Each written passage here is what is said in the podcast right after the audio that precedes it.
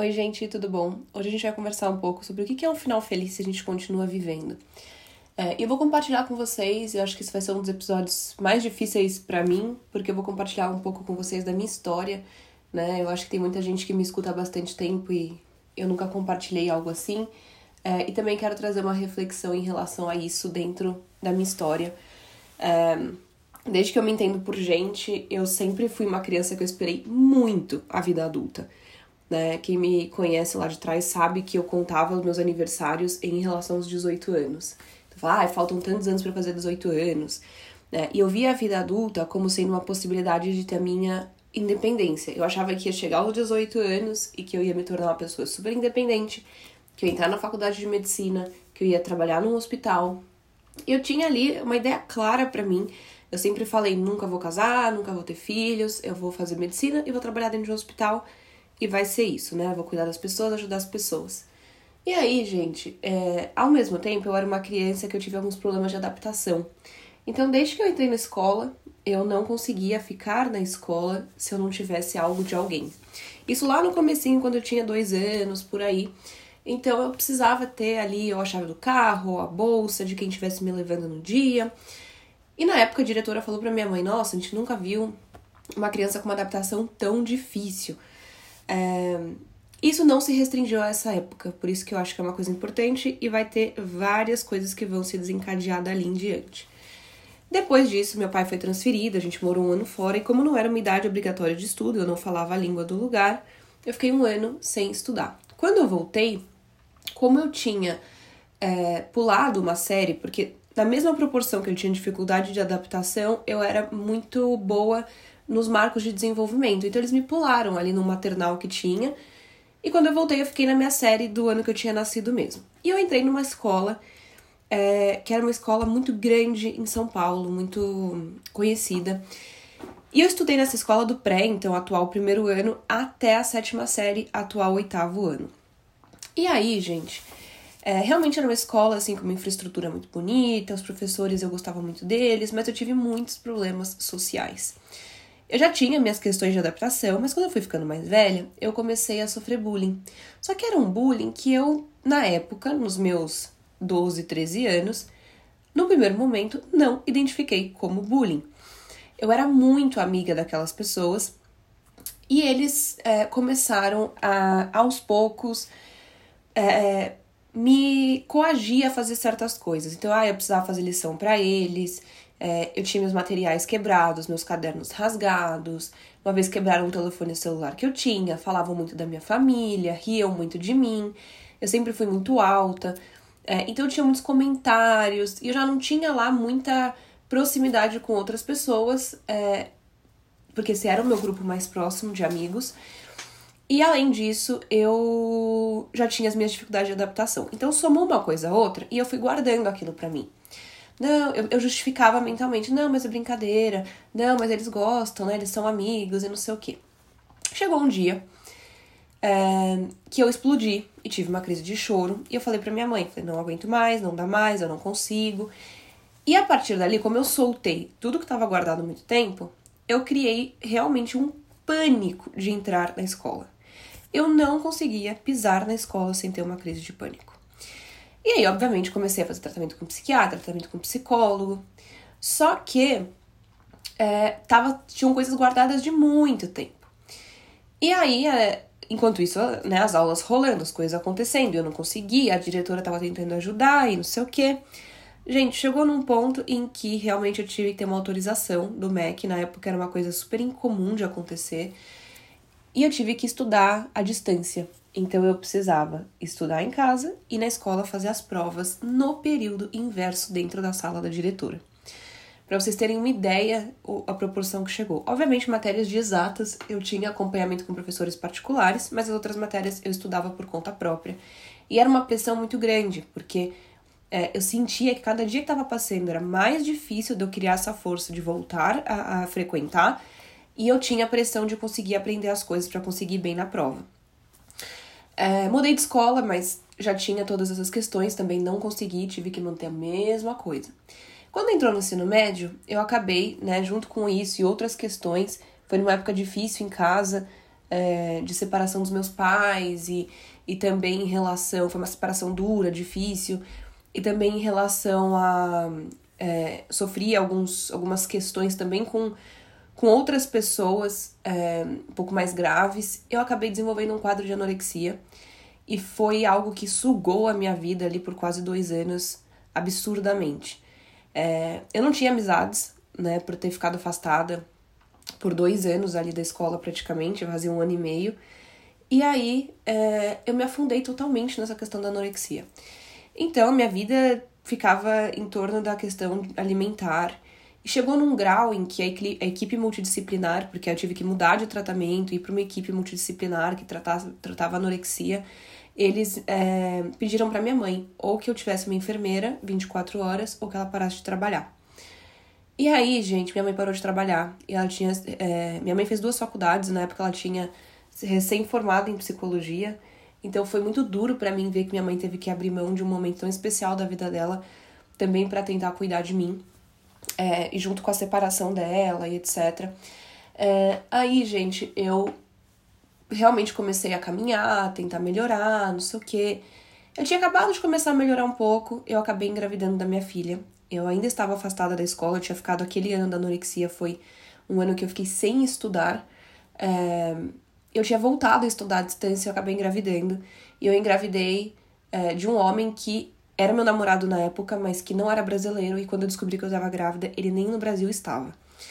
Então, foi um susto, um choque, obviamente, para todo mundo. Eu, com dezesseis anos, grávida, recém-recuperada praticamente, entre aspas, da anorexia, sem ainda estar frequentando a escola. Eu não consigo descrever para vocês em palavras o que foi essa época. É, muitos reveses, muitos altos e baixos, e aí... Bom, a Alice nasceu...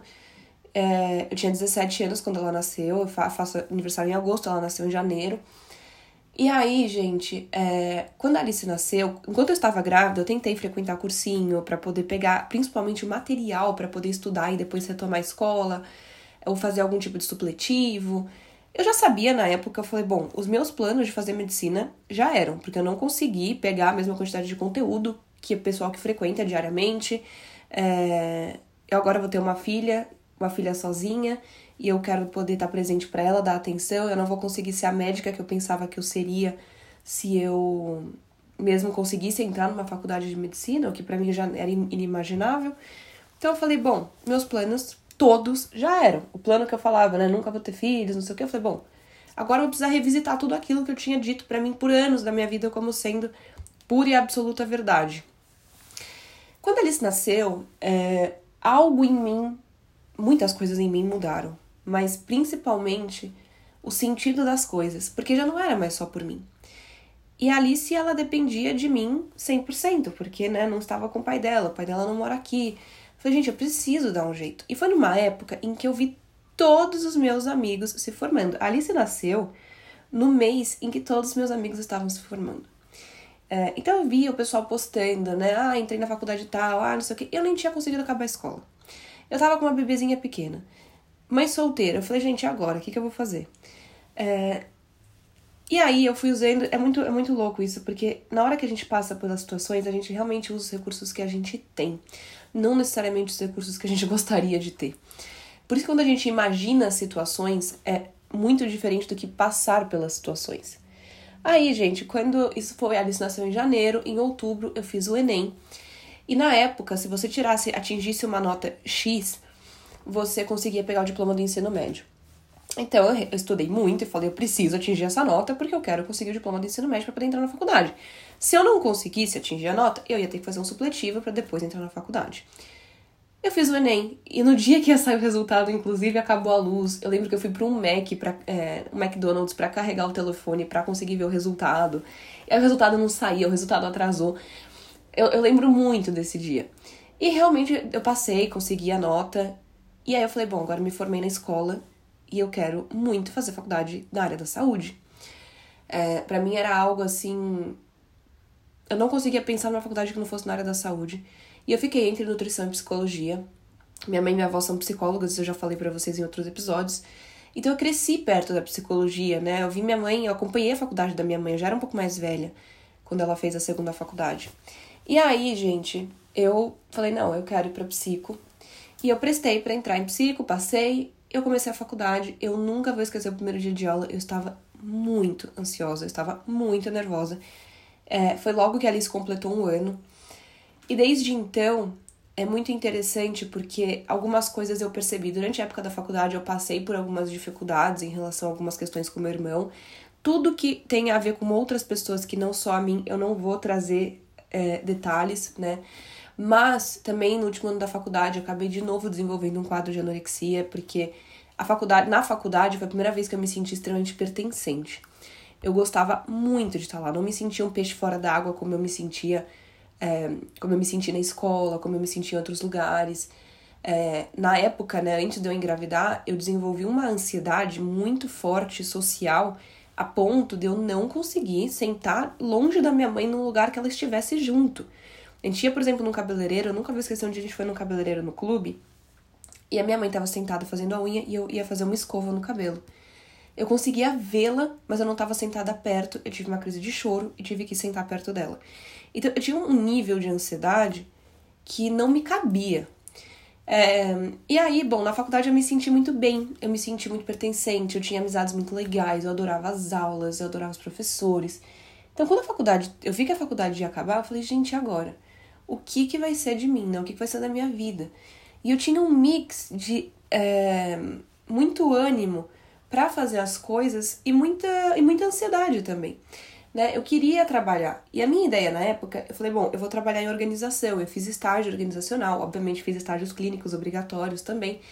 Mas eu lembro que nas minhas férias, inclusive, eu fiz estágio organizacional, porque na época eu imaginei que eu fosse pra área organizacional, trabalhar com recrutamento e seleção ou com alguma parte de R H. Então, quando a faculdade acabou, eu terminei a faculdade em dois mil e dezenove.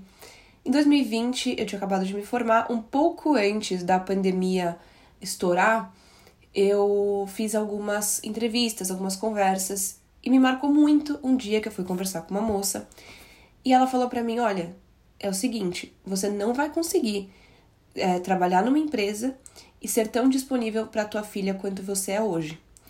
É, na época, a Alice tinha cinco anos. Ela tinha acabado de fazer seis. E aí eu falei, bom, minha filha acabou de fazer seis anos. Ela já era grande. Eu falei, eu quero muito trabalhar. Eu quero muito sozinha, né, ter essa independência financeira pra fazer as coisas pela minha filha. Porque até então eu tive que ter ajuda da minha família. E sim, gente, eu passei por muito preconceito. Tanto é, por alguns membros da família, quanto fora por ter é, sido mãe muito jovem. Mas com o tempo, né, e com o jeito que eu cuidei da maternidade, a disponibilidade que eu tinha pela Alice, o pessoal viu que eu não tinha essa irresponsabilidade, essa inconsequência, e que eu realmente estava lá por ela, para cuidar dela, e isso foi revertendo com o tempo. Até hoje, né, tem algumas situações que acontecem, que são... e que eu já imaginei que fossem acontecer, porque, obviamente, eu sou a mãe mais nova da sala dela, as pessoas, elas ficam chocadas quando eu falo minha idade. Às vezes a Alice fala que, ah, estavam falando disso na escola e que o pessoal fica chocado quando sabe a minha idade, a idade da minha mãe, né? Falar, ah, minha avó tem idade próxima de mães e até, às vezes, minha, minha mãe é mais nova do que pais, inclusive da sala dela. Então, é, ela já me perguntou, né, se eu queria ter tido ela. Então, já houveram conversas das quais eu sabia que iam acontecer pela idade que eu tive. É, então, quando a pandemia estourou e essa pessoa, essa moça falou isso pra mim, eu falei, ixi, não sei. Não sei mais se eu quero empresa. Eu falei, não sei mais o dia a dia que eu quero. E eu sempre vi a minha mãe, né, trabalhando e muito presente, muito disponível, a flexibilidade de horários e tal. Eu falei, nossa, eu gosto, eu sempre quis cuidar das pessoas, né? Eu falei, vamos pra clínica. E aí eu comecei a atender online durante a pandemia. E, gente, foi uma... outra grata surpresa além da faculdade. Eu encontrei muito sentido, né? Hoje eu me sinto extremamente realizada profissionalmente. Isso não quer dizer que a gente não queira se desenvolver e fazer coisas, mas me sinto feliz no sentido de poder cuidar das pessoas como eu sempre quis e por muito tempo achei que ia ser de um lado e que não tinha dado certo, né? Eu mudei o que isso significava pra mim e hoje, inclusive, faz muito mais sentido do que minha ideia inicial. É... Por isso que eu falei pra vocês, né? O que é felicidade se a gente continua vivendo? Só que, o que que aconteceu? Eu passei muitos anos, muitos anos, buscando é, um plano certo, né? Eu se, tentava seguir aquilo que eu tinha colocado pra mim. E isso trouxe para mim uma rigidez muito dura. Então as coisas pesavam muito, eram todas muito frustrantes, eram todas muito difíceis. Bom, é, para atualizar vocês, eu também foi o mesmo ano que eu saí da casa da minha mãe e vim morar pela primeira vez, né? Porque os primeiros cinco anos da vida da Alice eu morava junto com a minha mãe. E aí depois eu casei, tive o Henrique, né? E é muito interessante quando você tem um filho já mais velho, né? Eu tinha vinte e cinco, mas comparativamente a você ter um filho na adolescência, o quanto isso se manifesta de uma forma diferente e tal. É... E aí, gente, é engraçado porque, junto com tudo isso, eu sempre me perguntei muito quando eu assistia um filme, eu falava, mas... É, principalmente comédia romântica, que eu, que eu adoro, eu olhava e falava assim, não, mas o que, que será que acontece depois dessa cena? É, e eu sempre vivia tentando me sentir bem, bem comigo, feliz, com as coisas em ordem, com as pessoas ao meu redor felizes, com as pessoas bem cuidadas e não sei o quê. Só que isso fez com que eu acabasse, é, muitas vezes, sendo aquela pessoa que resolve. Então, como muitas coisas foram acontecendo, eu resolvia problemas. Ah, eu tenho essa não sei o quê, vou resolver. Ah, eu tenho neto, vou resolver. E eu sempre peguei os problemas muito das pessoas ao meu redor pra resolver. Então, ah, eu tenho um problema, não sei o que. Ah, não, pode deixar que eu tô aqui com você, eu te ajudo, a gente resolve, não, não, não. Então, eu era pessoa resolutiva. Quando eu me tornei realmente adulta e comecei a ter minha independência, tanto financeira, profissional, dentro da minha casa, com os meus filhos, começou a me dar um desespero, porque eu falei, gente, agora já não é só resolver. Agora eu preciso também pensar o que eu quero, como eu quero, que caminho eu quero. Entrou naquela crise da, é, de um quarto da vida, não sei se vocês já ouviram falar disso, que eu comecei a me questionar e falar, bom, e agora? Eu tenho vários planos, eu não sei se eu consigo fazer esses planos acontecerem, eu tenho muita responsabilidade nas minhas costas, eu preciso fazer essas coisas acontecerem, eu tenho que dar conta, eu tenho que aguentar. E eu comecei a entrar numa exaustão. Então, assim, até hoje eu vou dizer pra vocês que a minha agenda, a minha rotina, ela é muito cheia. E sempre, mesmo ela sendo muito cheia, eu fico com aquela autocobrança no fundo da minha cabeça. Porque por muito tempo, eu sempre acreditei que pela minha história, eu ia estar atrás de todo mundo. Eu sempre tive muita vergonha, né, de ter, tra- de ter trilhado um caminho muito diferente, principalmente no, que, no, no quesito escola. Porque eu era muito boa aluna, então pra mim era muito frustrante ter tido é, o percurso que eu tinha tido pra mim mesma. E aí eu comecei a entender que, assim, o que, que é estar atrás realmente das pessoas, o que, que isso significa, onde está a minha vida hoje... Só que eu me sobrecarreguei muito. Então, quando eu terminei a faculdade, né, comecei a atender com clínica, aí já entrei numa, na primeira pós-graduação que eu fiz, que foi de Neurociências e Psicologia Aplicada. Eu acabei a primeira pós, eu, o Henrique tinha literalmente dois, um mês e meio, eu entrei na segunda pós de T C C, fiz a segunda pós de, né, de Terapia Cognitivo-Comportamental. Cinco meses depois que eu me formei nessa outra pós, eu já entrei agora numa outra em Psicologia Clínica. É... Então eu amo isso, eu amo o conhecimento dentro da área da psicologia, eu amo estudar, mas na minha cabeça, se eu não tava super sobrecarregada, eu tava fazendo pouco. Eu não entendia também o quanto essa sobrecarga me gerava desânimo, o quanto essa sobrecarga me gerava crises de ansiedade, o quanto essa autocobrança sempre fazia com que eu no final do dia não estivesse me sentindo bem. E ela estava acompanhada de um perfeccionismo e de uma autocrítica. Tava não, está. Mas hoje eu consigo perceber isso de formas diferentes, então eu queria trazer para vocês algumas percepções que eu tive em relação a isso. Primeira coisa, ninguém calça os nossos sapatos. Então, gente, quando alguém fala para você, ah, não, eu sei o que você quer dizer com isso, não, não sabe. Mesmo que a pessoa tenha passado pela mesma situação que você, cada um passa por situa- mesmas situações de formas diferentes. Então, essa pessoa pode ter uma ideia, mas na prática, a única pessoa que sabe é você mesmo. Segunda coisa, não tenha vergonha da tua história. Se aproprie da tua história, né? Muitas coisas não acontecem como a gente gostaria, muitas vezes a gente não reage como a gente gostaria de ter reagido. E quando a gente tem vergonha, a gente tem culpa, a gente não tira o que tem de melhor dessas situações, que é o aprendizado. E isso também faz com que aquilo fique encaixotado, entre aspas, na nossa cabeça e que direto... aquelas coisas ressurjam. Então a gente não acomoda elas, porque a gente não deu a atenção que a gente precisava para aquilo. É, é muito importante a gente se apropriar da nossa própria história e a gente ter orgulho. Claro, não quer dizer que, tá, que tudo foi um acerto, que se voltasse no tempo faríamos tudo da mesma forma, mas a gente entender o espaço de cada acontecimento. é, tirar o que a gente tem de aprendizado deles. É, isso, para mim, foi uma lição muito importante. A terceira coisa, porque assim, gente, se eu tivesse... Eu já gravei um episódio sobre isso lá no começo do podcast, que se eu tivesse ouvido tudo que me falaram, eu não teria feito muito do que eu fiz. É, então, assim... E eu vou dizer pra vocês, cuidado com esse modo, né? Outra coisa, de ficar resolvendo tudo, porque muitas vezes a gente sabe o que a gente não quer. Por coisas... A gente vai passando, né? Por um monte de coisa que a gente já não queria, e aí as coisas vão mudando, você fala, ah, já sei o que eu não quero. Mas muitas vezes a gente não sabe o que a gente quer. E na vida adulta, na, na infância, você não... Ah, não quero ir pra escola, ah, mas não tem opção, tem que ir, não sei o quê. Ah, não quero, não sei o quê, não quero no médico, mas tem que ir. Então, quando a gente é bem pequeno, é, as nossas possibilidades, elas são muito diferentes do que na vida adulta. Na vida adulta, você não ter ideia do que você quer é muito angustiante. Não vai ter ali do seu lado alguém pra gente nortear no sentido que tinha quando a gente era criança. E eu percebi que esse meu lado de atenção aos outros, de resolução de problemas, me fez não saber muitas vezes o que eu queria. Profissionalmente falando, as coisas foram acontecendo, eu tinha uma noção, o que me ajudou muito.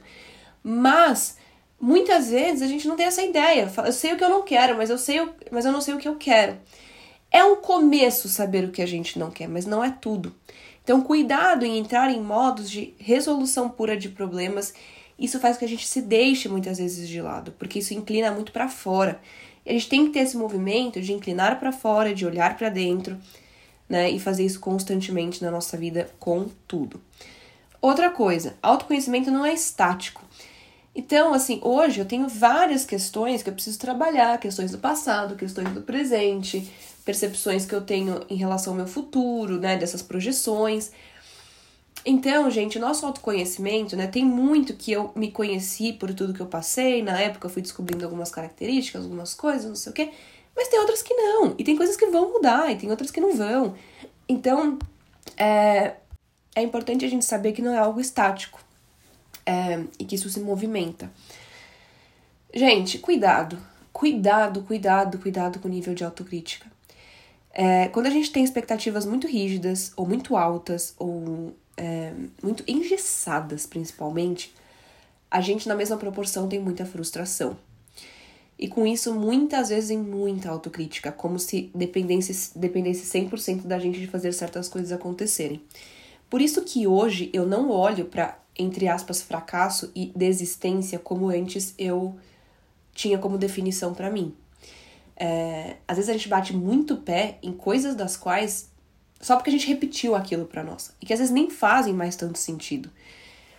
É, se eu tivesse batido o meu pé nas coisas que eu queria antes, hoje minha vida tem uma cara de cem por cento diferente do que eu tinha imaginado pra mim. Isso não quer dizer que ela seja ruim e também não quer dizer que ela seja perfeita. Né? Hoje eu tenho outras coisas a serem lidadas e trabalhadas que se eu tivesse a vida que eu imaginei que eu teria, seriam outras. Né? Eu brinco com, às vezes com os pacientes, a gente troca de problema.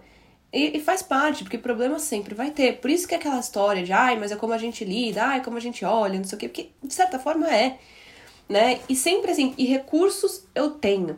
Até onde cabe a mim. Porque às vezes a gente quer controlar o incontrolável. A gente quer saber o que não tem como pra ninguém saber.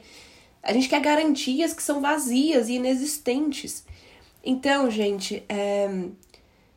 não tem final feliz porque a gente continua vivendo. Então, você vai ter cenas felizes, você vai ter cenas tristes, você vai ter coisas que o filme vai acabar, né? A cena vai acabar daquele capítulo de uma forma é... da qual você queria, outras não. E esse é, acho que é o maior, a maior reflexão, porque às vezes a gente vive, principalmente hoje em dia, né, com tudo isso de produtividade, de não sei o que, de fazer, é, a gente vive esperando o final das coisas. Ah, eu quero o final da faculdade, eu quero o final da escola, eu quero o final é, da, é, da pós, eu quero o, o último cargo que eu consigo alcançar na empresa, eu quero sempre o ano que vem esperar minha promoção, eu quero que meus filhos cresçam, eu quero que... É, ter minha independência financeira, eu quero ter o meu imóvel, eu quero ter meu carro. Então, assim, é sempre o, o conquistar, o final daquele processo. Isso torna o processo extremamente frustrante muitas vezes, porque reforços, né, muito, aquilo que é para muito a longo prazo para nós, não vai trazer a sensação boa na hora. E não traz tudo isso na hora que a gente conquista algo como a gente imagina. Então, sim, é super importante a gente saber das coisas, de coisas que a gente quer alcançar. Mas cuidado em viver para esse final, para esse objetivo, porque as cenas continuarão acontecendo, teoricamente, esperamos assim. Então, eu tô dizendo tudo isso para vocês e trouxe a minha história, além de para vocês me conhecerem melhor. Né? Às vezes as pessoas falam, nossa, Isa, mas como que você lida com tanta coisa ao mesmo tempo? Na minha cabeça, eu já lidei com muita coisa muito mais complicada ao mesmo tempo. E que eu hoje vejo, às vezes me estressa muito, me cansa também. Mas hoje eu tento ver o que, que eu tenho ali de recursos, de possibilidade de organização para tentar fazer o meu melhor, mas nem sempre eu consigo fazer tudo que eu gostaria. É, e às vezes as pessoas falam pra mim, nossa, mas você é muito madura pra idade que você tem, nossa, como que você já tem dois filhos, nossa, mas o quê? E comparam as vidas, eu falo, mas calma, né, tem todo um antes, tem todo um histórico de tudo isso, e que às vezes não é como a pessoa imagina, não. Então, é, obviamente, resumi tudo pra vocês aí, senão ia ficar extremamente extenso, e o ponto maior de tudo isso pra mim é o quê? Eu vivia esperando um final que nunca chegou. É, e nem por isso eu acabei sendo infeliz, porque também às vezes a gente tem essa rigidez de que se as coisas não forem como a gente gostaria, que isso vai, ser, vai significar um fracasso e uma derrota, e nem sempre, tá? Então as coisas continuam acontecendo, e eu li uma frase hoje de manhã que eu achei muito legal, que fala que como as coisas estão hoje, não é como elas ficarão, e sim a possibilidade do que a gente pode fazer com elas é, de agora. Então se você percebe hoje coisas que você não gosta, não pensa que você tá fadada a isso. Pensa por onde que você pode começar para trabalhar essas questões e talvez levar para um lugar que você é, prefira, tá? Então é isso, espero muito que vocês tenham gostado e eu vejo vocês no próximo.